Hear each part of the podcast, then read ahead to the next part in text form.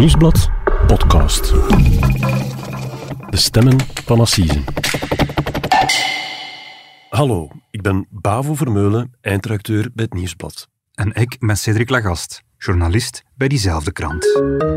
En deze zomer keren we samen terug naar enkele intrigerende moordonderzoeken uit de Belgische vaderlandse geschiedenis. En vandaag hebben we het over meneer Pol. Een man die aanzien genoot in het Eeklo van de jaren 60.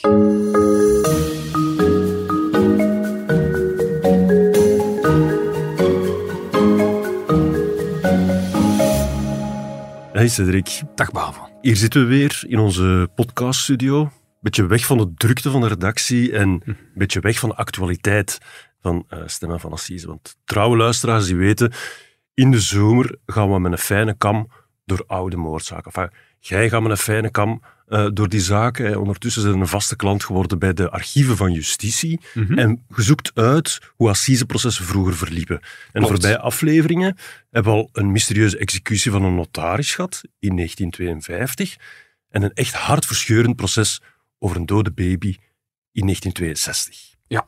Wat doen we vandaag? Vandaag reizen we nog een klein beetje verder. We gaan naar het jaar 1968, Pavo. Legendarisch jaar, de periode van de studentenprotesten, van Leuven-Vlaams. Protesten tegen de Vietnamoorlog ook. Uh, we zijn in volle flower power tijd. Andy Warhol wordt neergeschoten in New York. Uh, Robert F. Kennedy wordt vermoord. En tegen de achtergrond van al die gebeurtenissen, van al die evoluties op het wereldtoneel, gaan we maar zeggen, is Vlaanderen toch in de ban van een zeer vreemd moordonderzoek. En heeft dat moordonderzoek te maken met iets uit die tijdgeest? Nee, nee, het gebeurt ver van al die omwentelingen. De moord was eigenlijk een jaar voordien gepleegd, in 1967, in het Oost-Vlaamse Eeklo. Daar wordt op een woensdagochtend een vrouw vermoord.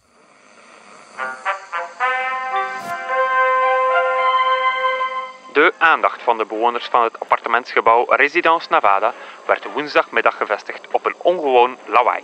Omstreeks 11.30 uur gingen de bewoners er aankloppen, doch er werd getalmd om open te doen. De buren gingen dan het appartement binnen en troffen de moeder roerloos aan met een bloedende wonde aan de hals. De tandarts, die in de buurt woont, werd erbij gehaald. Doch zijn tussenkomst kon niet meer baten. De vrouw had reeds de geest gegeven. We horen hier een fragment uit de krant Het Nieuwsblad uit 1967, Pavo. Oké. Er wordt een 65-jarige vrouw dood teruggevonden in haar appartement. Ze heet Germaine. Ze is huisvrouw, maar het gaat om een dame uit een eh, gerespecteerde familie uit Eeklo. Een familie met een beetje aanzien. En de man van Germaine, dat was eigenlijk een oud-leraar in Eeklo. Ja, je zegt een familie eh, met veel aanzien en de vrouw wordt dood teruggevonden. Is er een spoor naar de dader? De identiteit van de dader, dat zal in deze zaak eigenlijk niet het grote mysterie blijken te zijn.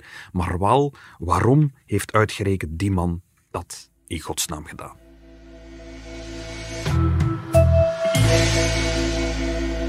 Dus heeft ons meegenomen naar het Eeklo van de 60s. Hè, De buren horen lawaai, ze vinden een lijk. Politie wordt erbij gehaald. En dan treffen ze ook de moordenaar aan in het appartement. Wel, niet bepaald. Er waren getuigen van de moord. Getuigen die eigenlijk niet zagen wat dat er gebeurde, maar, maar die het wel konden horen. Want het, Ah. het zijn dus de buren uit het appartementsgebouw, Residence Nevada, zo heet het gebouw.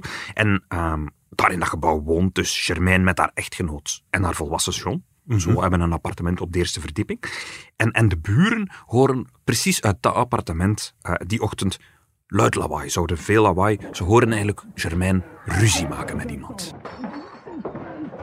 Ja, en dat was uitzonderlijk. Dat, dat gebeurde niet vaak in dat gezin? Of, of? Nee, in tegendeel, want dat was een, een, een, een deftig gezin, zullen we maar zeggen. Hè. Ja. En, en bovendien, de buren wisten eigenlijk dat haar man gaan werken was. Dus ze kon geen ruzie aan het maken zijn met haar, haar ja. echtgenoot. Haar man is gaan gaan werken. En het, het duurde heel lang, die ruzie. En ze Ja. hoorden ook hoe dat... eh, de toon een beetje opliep. Hoe dat het, de ruzie Mhm. Escaleerde. escaleerde. Voilà. En het, het, het was zo erg dat de buren uiteindelijk om tien uur op de voordeur Ja. gaan kloppen en ze gaan vragen, Germaine, gaat het wel? Gaat het? Ze horen dus wel? roepen en ze horen haar ook zeggen, dat durf je niet doen. En dan plots horen ze haar luid gillen. Een van de vrouwen gaat nog eens kloppen op de deur en, en ze, roept, Doe open. doe toch de deur open. En er is een mannenstem die antwoordt, ja ja, straks. ik zit op de wc. Serieus? Ja, dat blijkt een foefje te zijn, Bavo. Ja. De man zit niet echt op de wc, hij is heel andere dingen aan het doen. Eh, maar bo, de deur gaat niet open. En ja, die buren blijven natuurlijk ook niet voor die deur staan. Ja. En als ze even niet opletten eigenlijk, glipt de man naar buiten. En hij rijdt weg in zijn auto. Ja, maar op, op- uiteindelijk zijn er wel... eh, De buren keren dan terug naar het appartement of... hoe- hoe- Maar ze staan voor een gesloten deur en dus... Een van de buren is taxichauffeur. Ja. Hij springt uit zijn taxi en hij rijdt naar de fabriek waar de echtgenoot van Charmijn werkt. Ze zijn dus nog niet binnengeraakt in het appartement. De deur is dicht. Ja. Ze kunnen niet binnen. Ehm, ik heb daar straks al gezegd dat die man een ex-leraar was. Ja. Van komt het aanzien van de familie ook een beetje. Maar ondertussen werkt hij als bediende in een wolkamerij. Dus die taxichauffeur die gaat de vader halen, vader Gaston. Ze rijden samen terug naar het huis. Thuis opent vader Gaston de voordeur. De buren stromen meer binnen en ze vinden Germain op de grond in een berghok dood vermoord. Dus, Cedric, daarnet heb je iets heel belangrijk gezegd, denk ik, van... In dit verhaal is de naam van de moordenaar niet grote mysterie. Nee. Hoe zit dat dan? Wel, de buren hebben natuurlijk de ruzie gehoord. Ze hebben eh, de stem van Germain herkend natuurlijk. Maar ze hebben ook de stem van de tegenpartij herkend. Ah, ze ja. hebben gehoord met wie dat ze aan het ruzie maken was. En dat was haar, haar zoon, de derde bewoner van het appartement eigenlijk. Haar zoon Paul. En dus dan moeten de speurders eh, direct op zoek naar die zoon, want ze komen eraan en die echtgenoot en de buren hebben net die vrouw gevonden en ze hebben gezegd van, het was mijn zoon Paul dat ze ruzie maakte. De politie komt om 11 uur toe en ze weten on- onmiddellijk naar wie dat ze op zoek moeten. Ja. Naar Paul. Alleen, ja, ze kunnen niet naar zijn thuisadres rijden, want hij woont ook in dat appartement. En Ja. daar is hij overduidelijk niet. Nu, eh, hij heeft op dat moment een uur voorsprong. Hij is rond 10 uur vertrokken en het duurt eventjes voordat de echtgenoot Gaston gevonden wordt, voor hij de deur komt open doen. Ja. Dus het heeft een uur, een uur voorsprong. Eh, maar bo, alle politiepatrouilles die worden gevraagd om uit te kijken naar Paul. Hij wordt geseind, zijn auto wordt geseind. En uiteindelijk kan de politie hem klemrijden in Eeklo zelf. In Ah, de. Stationstraat. En dat is eigenlijk letterlijk om de hoek van het appartement waar dat de moord gepleegd is. En wil dat dan ook zeggen dat hem gewoon de hele tijd in, in de buurt van de crime scene is blijven hangen? Nee, eh, is drie uur lang spoorloos geweest. En hij is eigenlijk, op die tijd is- heeft hij eh, een forse afstand afgelegd. Hij is eigenlijk Ja. tot aan de kust gereden. En zelf onderweg is hij gestopt in een bos in Seysselen om zich om te kleden. Want door de moord was er eh, bloed op zijn kleren beland. Dus hij had het verstand van geest om zich om te kleden. Hij is naar de kust gereden. Hij was duidelijk van plan ook om, om te vluchten. Maar uiteindelijk heeft hij dat niet doorgezet. En hij is eigenlijk teruggekeerd. Hij heeft rechtsomkeer gemaakt. Hij is teruggekeerd naar Eeklo om zich aan te geven. Maar dat is toch wel gek, want hij is dan echt bewust bezig met de sporen te wissen, eh, met- weg te rijden, zijn vlucht voor te bereiden. Ja, Waarom draait hem dan terug? Ja, hij, hij had blijkbaar de moed niet om door te zetten. Hij had de moed niet om, om, om weg te vluchten. Hij keert terug naar Reklo en het is echt zijn bedoeling eh, om zich aan te geven. Echt, eh, hij- hij hij is op zoek naar de politie. Ah ja, en wat zegt hem dan als, als de politie hem, hem dan wat? Hij, hij geeft ook meteen toe dat hij eh, zijn moeder om het leven heeft gebracht. Ja. Hè. Dus eh, de dokters onderzoeken het lichaam. Ze vinden twee steekwonden in haar hals. Ze is ook verstikt met een sjaaltje. En hij geeft dat toe. Hij zegt, ja, ehm, ik heb haar neergestoken met een zakmes. En ik heb daarna een sjaal genomen. Ik heb haar verstikt omdat ze bleef roepen. En ik wou niet meer, haar stem niet meer horen eigenlijk. Dus eigenlijk, hij geeft toe dat hij de moord gepleegd heeft. Alleen waarom dat hij zijn moeder vermoord heeft, Of waar die ruzie over ging? dat kan niemand begrijpen. Nee.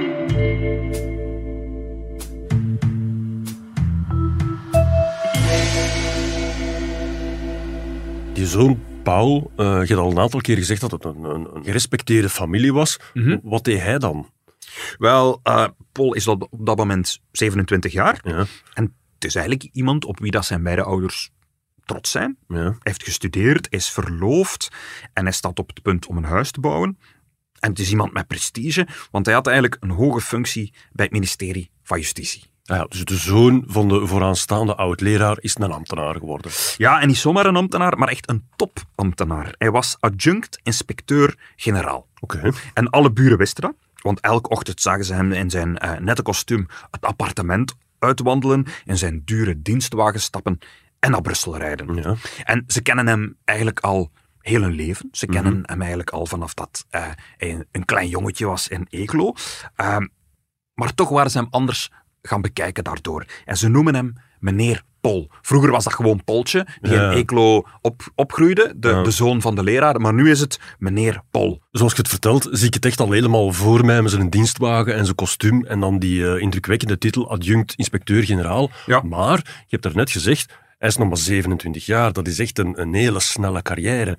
Hoe is dat dan gegaan? Door hard te studeren en door examens af te leggen, is zijn uitleg. Hè. Hij heeft eerst handelswetenschappen gestudeerd Ja. in Gent, maar dat bleek toch niet zijn dada, want daarna heeft hij nog een opleiding tot regent gevolgd, eigenlijk om leraar te worden, net zoals zijn vader zou je kunnen zeggen.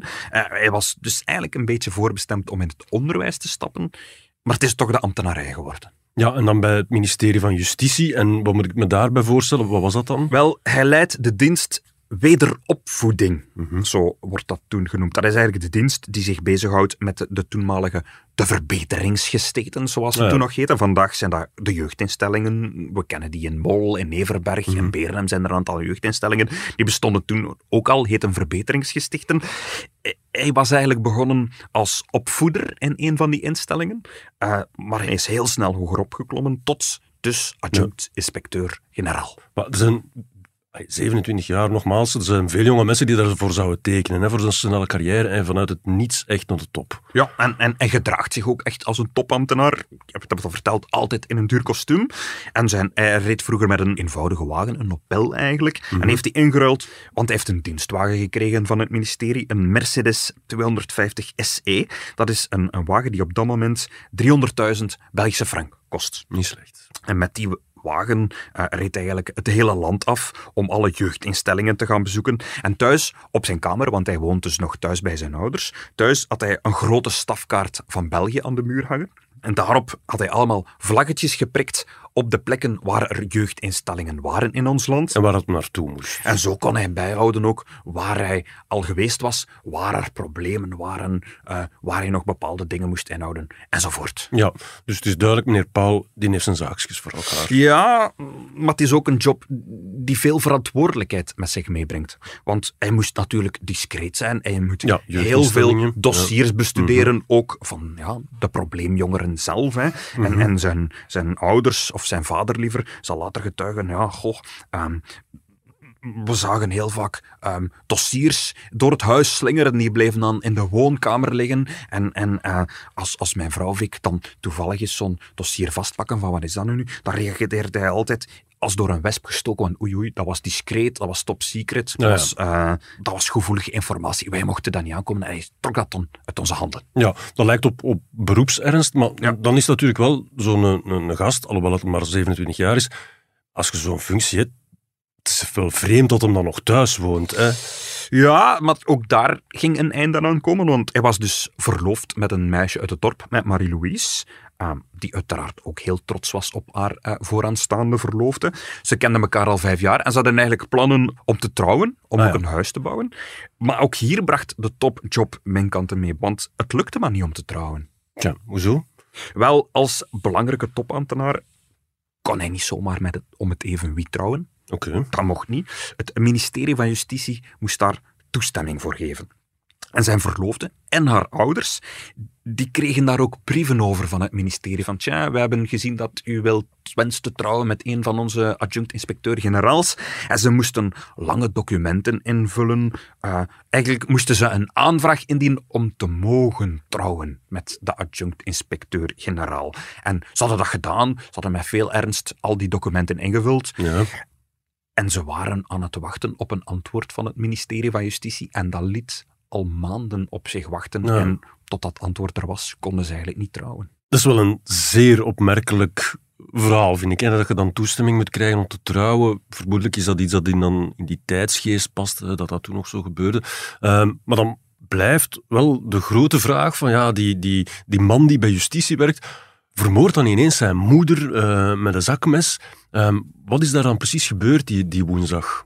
Het zou allemaal begonnen zijn, Bravo, met een telefoontje van de bank. De moeder heeft dat telefoontje aangenomen en het plaatselijke bankkantoor van Ekelo laat weten dat haar zoon Paul een aantal checks heeft uitgeschreven, maar die bleken niet gedekt te zijn. Er stond niet genoeg geld op zijn rekening. Dus de man eh, met zijn dikke Mercedes en zijn chique kostuums, er staat geen geld op zijn rekening. Nee. Wil dat zeggen dat hem dan eh, het geld door ramen en deuren heeft buitengesmeten? Uh, lag dat aan zijn levensstijl? Wel, zijn moeder maakt zich uiteraard grote zorgen. Hè? Uh, hoe zou je zelf zijn als, als moeder, Bravo? Maar ook een beetje over de reputatie van de familie. Want ja, de bank die zegt dat, uh, dat, er, dat er valse checks worden uitgeschreven. Maar Paul kan haar geruststellen. Hij zegt, oh, het, is, is allemaal een misverstand. heeft nog een tweede bankrekening bij een bank in Gent. En daar staat al zijn geld op. En de bank in Eeklo, die wist dat niet. En ik kan dat wel allemaal regelen. Maar die, die ruzie blijkt dan toch later te escaleren. Ik ga er dan vanuit dat dat niet klopt. Nee, dat blijkt uiteraard niet te kloppen. Hè. Want als moeder Germain dan nog eens met de bank in Eeklo gaat praten, leggen die uit zo werken banken niet. Mhm. zo, zo, gaat dat niet in, in zijn werk. En eigenlijk, zij zeggen haar, uw zoon is bankruut. Zijn ah, geld is op. En dat is vreemd, want hij is niet alleen een topambtenaar met een hoog loon. Mhm. Eh, zijn ouders hadden hem uh, een paar jaar voordien ook 300.000 Belgische frank gegeven voor de bouw eigenlijk van zijn nieuwe mooie villa die hij ging bouwen. En het komt tot een confrontatie met zijn moeder die ochtend, want zij wil natuurlijk weten... Waar is dat geld? Waar is al dat geld heen?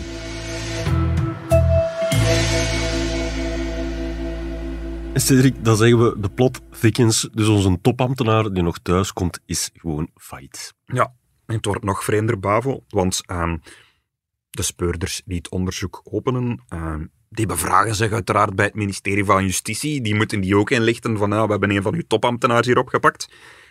Daar blijkt dat ze meneer Pol daar niet kennen. Nog nooit van gehoord. Oh nee, dus hij is helemaal geen, uh, geen topambtenaar. Nee, en, en de man kan niet anders dan alles opbiechten. Hij is geen topambtenaar, heeft geen diploma, hij is werkloos. En als hij s ochtends in zijn dure Mercedes stapt, dan rijdt hij niet naar kantoor. Hij rijdt gewoon doelloos rond. Hij gaat naar de bioscoop, hij, hij gaat door wat boeken bladeren in een boekenwinkel, hij slentert door de supermarkt. Al twee jaar lang spendeert hij eigenlijk elke werkdag en heeft hij iedereen rond hem belogen. dat lijkt gewoon een, een filmscenario. Eh, hoe, hoe is hij daar dan in geslaagd, twee jaar lang zo'n zo'n dubbel leven volhouden? Ja, zo'n levensstijl, dat moet toch wat kosten? Op den duur valt toch de demand? Ja, hij heeft vooral het geld van zijn ouders opgeleefd. Hè. Met dat geld dat hij gekregen had voor de bouw van zijn villa, heeft hij in de eerste plaats die dure Mercedes gekocht. Ja. Hij vertelt aan zijn ouders dat er een dienstwagen is oh, van zijn werkgever, maar heeft dat uiteraard gewoon uh, met dat geld gekocht. En zelfs na die aankoop heeft hij eigenlijk geen geld meer voor de benzine. Dus tankt hij een Eclo zonder te betalen. En na twee jaar had hij 39.000 frank schulden bij de pomphouder. En die pomphouder is daar later ook ondervraagd uh, in de rechtszaal. En dat gesprek ging toen zo. Ja, meneer, waarom liet je hem eigenlijk nooit betalen in uw tankstation? Ja, die familie stond heel hoog aangeschreven en dat is ook een belangrijke mensen. Daar vraagt je niet zo makkelijk om een rekening te betalen. Iemand in zo'n situatie die krijgt dan makkelijk iets, uh, iets los. En het is toch in zekere zin een eer om uh, zo iemand in je pompstation te krijgen. Maar dat is geen reden. Hè. Hoe hoger iemands positie... Hoe gevaarlijker. Dat heb jij gezegd, niet ik. Ik bedoel het net omgekeerd. Hoe hoger, hoe stipter. Want mensen met een positie die hebben een reputatie te verliezen. En die zijn normaal heel voorzichtig. Geestig fragment, Cedric. Maar eigenlijk ook een beetje een, een tragisch verhaal. Die een man heeft twee jaar lang iedereen bedot. En dan opeens komt zijn moeder er dan achter. Hè, door dat telefoontje. Ja, en op die bewuste woensdagochtend waarop dat de moord gepleegd is, heeft hem daarmee geconfronteerd. Eerst probeert hij zijn moeder nog uh, opnieuw gerust te stellen. Hij zegt, ja, ik heb zicht op een, op een goede, dik betaalde job in de privésector, zo vertelt hij, uh, als verkoper bij een Amerikaans bedrijf. En daarmee zal ik wel genoeg geld verdienen uh, om de put te vullen. En hij denkt, daarmee zal ik mijn moeder kunnen sussen. Mhm. Maar het omgekeerde gebeurt, want eigenlijk, zijn moeder wil dat niet. Ze wil niet dat hij zijn job bij de staat, bij de overheid opgeeft, want voor haar, een job bij de staat, dat is zekerheid in het leven. Dat wil ze niet. En je hebt er juist ook gezegd van, die, die job van je zoon zorgde ook voor de prestige van het gezin. Hè? Voilà, voilà. En, en dus het, het lukt hem niet om zijn moeder opnieuw in zijn verhaal mee te krijgen. En ja, op dat moment kan hij niet anders dan aan zijn moeder de waarheid op te biechten en zeggen: Moeder, er is helemaal geen job bij de staat. Ik heb twee jaar iedereen bedrogen. Dat is wel geen kleine bekentenis. Ik kan me voorstellen dat die moeder helemaal, uh, helemaal verliest. Ze was razend, zal Paul dus later vertellen. En in die woedende ruzie heeft hij dus eigenlijk zijn moeder doodgestoken.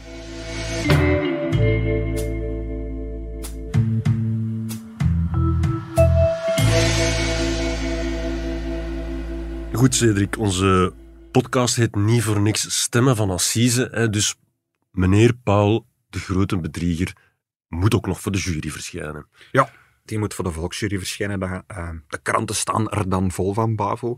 En dat gebeurt in mei 68. Ja. Dat is natuurlijk het kantelmoment, het moment van de studentenrevolte in Parijs. Hè? Heel Europa kijkt op dat moment naar wat er gebeurt in Parijs. Nu, in de Verenigde Staten wordt in die week ook Robert Kennedy vermoord. Dat is de broer van de op dat moment al vermoorde Amerikaanse president John F. Kennedy. Ja. Opnieuw een gebeurtenis die de hele wereld in spanning bezighoudt. Van wat is daar gebeurd? Maar in Vlaanderen, Bavo, in Vlaanderen kijkt iedereen toch naar de Assisezaal in Gent. Ja, want iedereen wil toch weten, het is, het is in de achtertuin, maar iedereen wil weten wie is die rare eh, bedrieger, die meneer Paal. Voilà, iedereen wil weten, wat is er mis met die kerel? Ja. En er komt een kleine bleke jongeman met een bril de Assisezaal binnen Ja. in Gent. Ehm, de kranten omschrijven hem als een, een stille, een voorname jongeman, want hij praat keurig correct Nederlands, heel zakelijk ook. En een van de kranten schrijft, het is te hopen dat hij niet op de loop slaat. Want het zou wel eens heel moeilijk kunnen worden om hem terug te vinden in de massa. Zo onopvallend ziet hij eruit. Ja. En er zijn ook een aantal foto's van hem, natuurlijk, eh, die ik heb teruggevonden, Ah, ja, ja, die toen van hem in de Assisezaal gemaakt zijn. Dat is de man die daar binnenkomt, Ja. adjunct-inspecteur-generaal. Maar hij, hij zit precies nog in zijn rol. Hè. Het is, hij zit strak in het pak. Zo'n beetje een, een strenge bril en, en eh, donkere haar achterover gekamd. Ja. Ja, een, een, een, een typische boekhouder, zullen we maar zeggen. Ja. Ja, het zijn echt wel goede foto's. Ehm, ja, we zullen die dan terug op, eh, op Instagram zetten, hè, Voilà. eh, bij Stemmen van Assise. Ja, nu, belangrijker nog dan hoe dat hij eruit ziet, is het beeld dat van hem in de rechtszaal wordt opgehangen. Oké. En dat is vernietigend. Want al in de lagere school, zo blijkt, vervalste hij zijn rapport. Omdat zijn ouders niet zouden weten dat hij eigenlijk moest blijven zitten in de lagere school. Zijn hogere studies die zijn falikant mislukt. Dus hij heeft eerst studies handelsingenieur Ja. aangevat. Maar bon, hij is daar twee keer gezakt voor het eerste jaar. Daarna is, heeft hij zich ingeschreven voor een opleiding eh, regentaat. Daar heeft hij ook twee keer op rij gefaald. Maar dat weten zijn ouders niet, want hij toonde zijn ouders een diploma ondertekend door zijn majesteit koning Boudewijn. En, en zijn ouders die waren trots, die dachten echt dat hij geslaagd was. Wauw, garbe, die mensen, dus die heeft dat echt van kleins af aan gedaan. Ja. Hè, een meestervervalser eigenlijk. Hè, van, van kleins af zijn ouders eh om doorgeslagen met valse documenten. Ja, nu, ter zijn verdediging, hij zou ooit wel geslaagd zijn in een examen bij de dienst voor kinderbescherming. Dus hij werkte eh, bij de dienst wederopvoeding. Hij zou ooit wel geslaagd zijn in een examen daar, maar dat was voor een baan als opvoeder, Ah, ja. niet om topambtenaar te worden. Eh, en zelfs dat examen waar hij slaagt, dat levert hem geen job op, want er wordt een opvoeder gezocht in een instelling in Mol, Ja. dat is in de Kempen, in de provincie Antwerpen, en dat is voor hem veel te ver weg. Ja. Maar bon, als zijn ouders...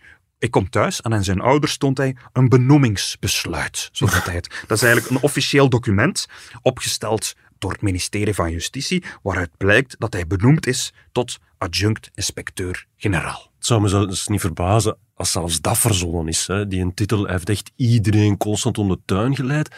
En nu valt mijn frang ineens.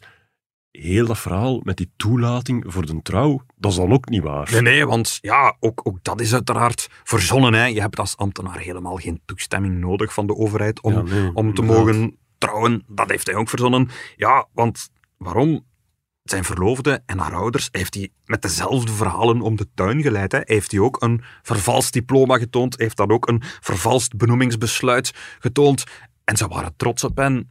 Ja, maar om, om de verkeerde redenen natuurlijk. En dat hij dat huwelijk zo wat, eh, eh, stokken in de wielen steekt, is natuurlijk omdat hij beseft, als het ooit tot een huwelijk komt, tot een trouw, dan gaan mijn leugens, dan ga ik door de mand vallen, dan gaat iedereen weten eh, dat het allemaal niet waar is. Ja, ja, inderdaad. En dan nu, op, op, op dit moment in ons verhaal, zitten we dan voor het Hof van Assise. Zijn Ja. masker is afgevallen en een bedrieger heeft iedereen een beetje gehad, maar hij heeft ook wel zijn moeder eh, vermoord. Ja. Wat brengt hij aan ter verdediging?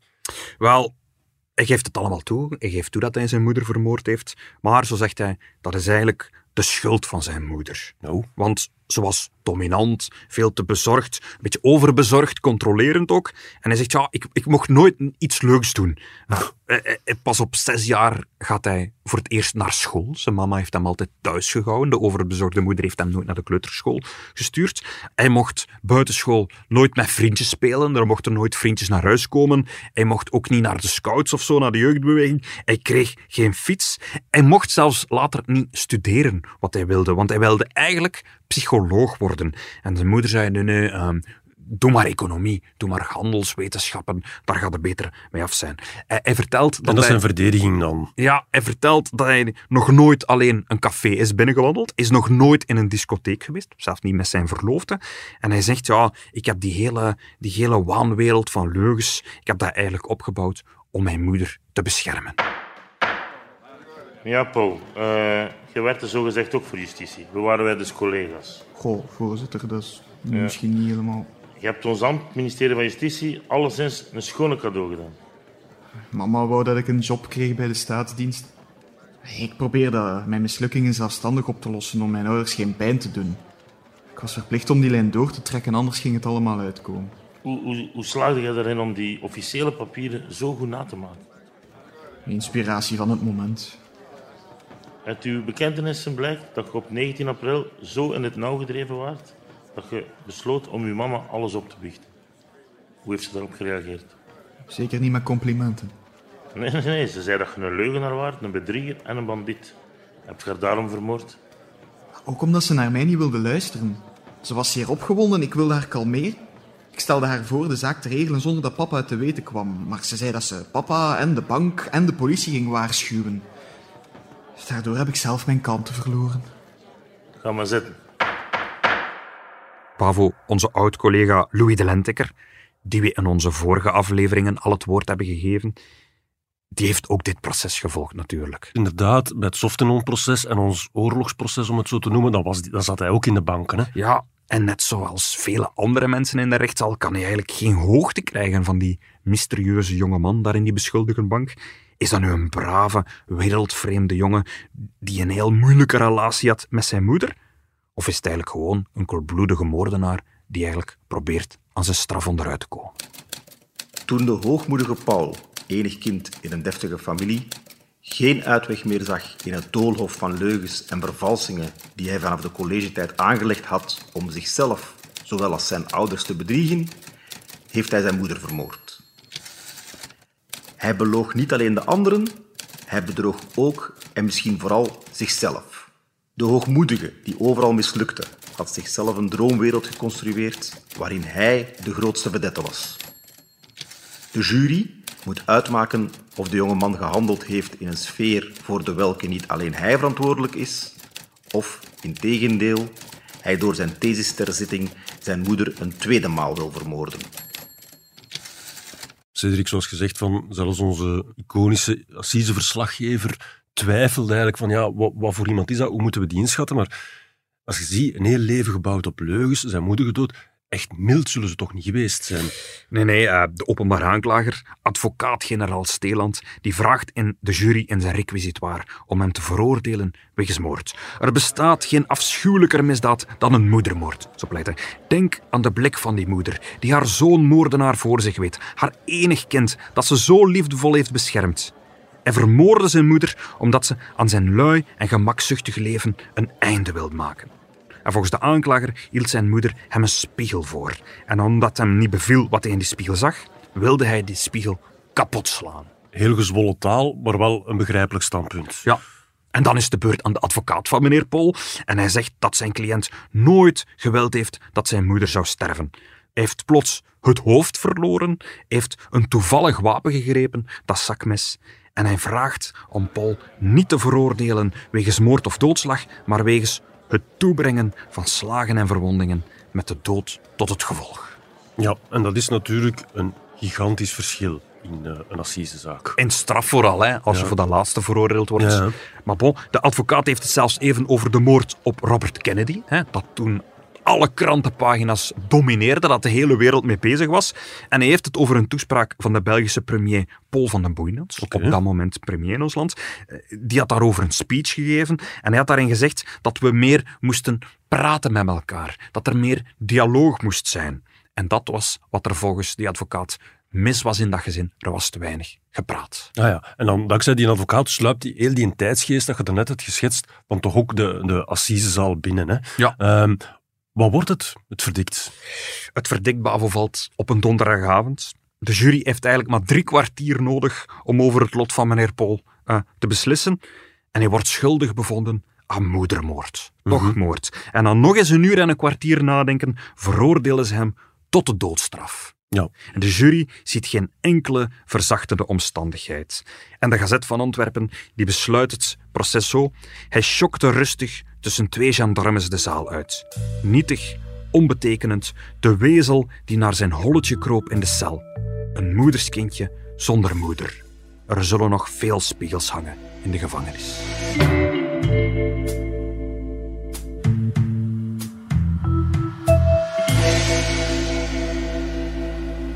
Oké, Cedric, einde van onze derde aflevering. Hè. Ehm, volgende week onze vierde. Ja. Eh, vertel eens, kun, kun je al iets vertellen over wat dat we gaan doen? Wel, we keren een klein beetje terug in de tijd. We gaan naar 1964. Mhm. We gaan naar een klein Waals dorpje. En, en veel meer kan ik op dit moment nog niet vertellen, Bavo. Behalve dat het gaat over het mysterie van Overle. Oké, Cedric, dat klinkt echt wel heel veelbelovend. Eh, we zien elkaar volgende week. Tot volgende week, Bavo. Dit was De Stemmen van Assisen, een podcast van het Nieuwsblad. De stemmen waren deze week van Bavo Vermeulen en van mezelf, Cedric Lagast. De montage gebeurde door Benjamin Hertogs van House of Media. En de productie was in goede handen bij Bert Heijvaart en Joni Keimolen.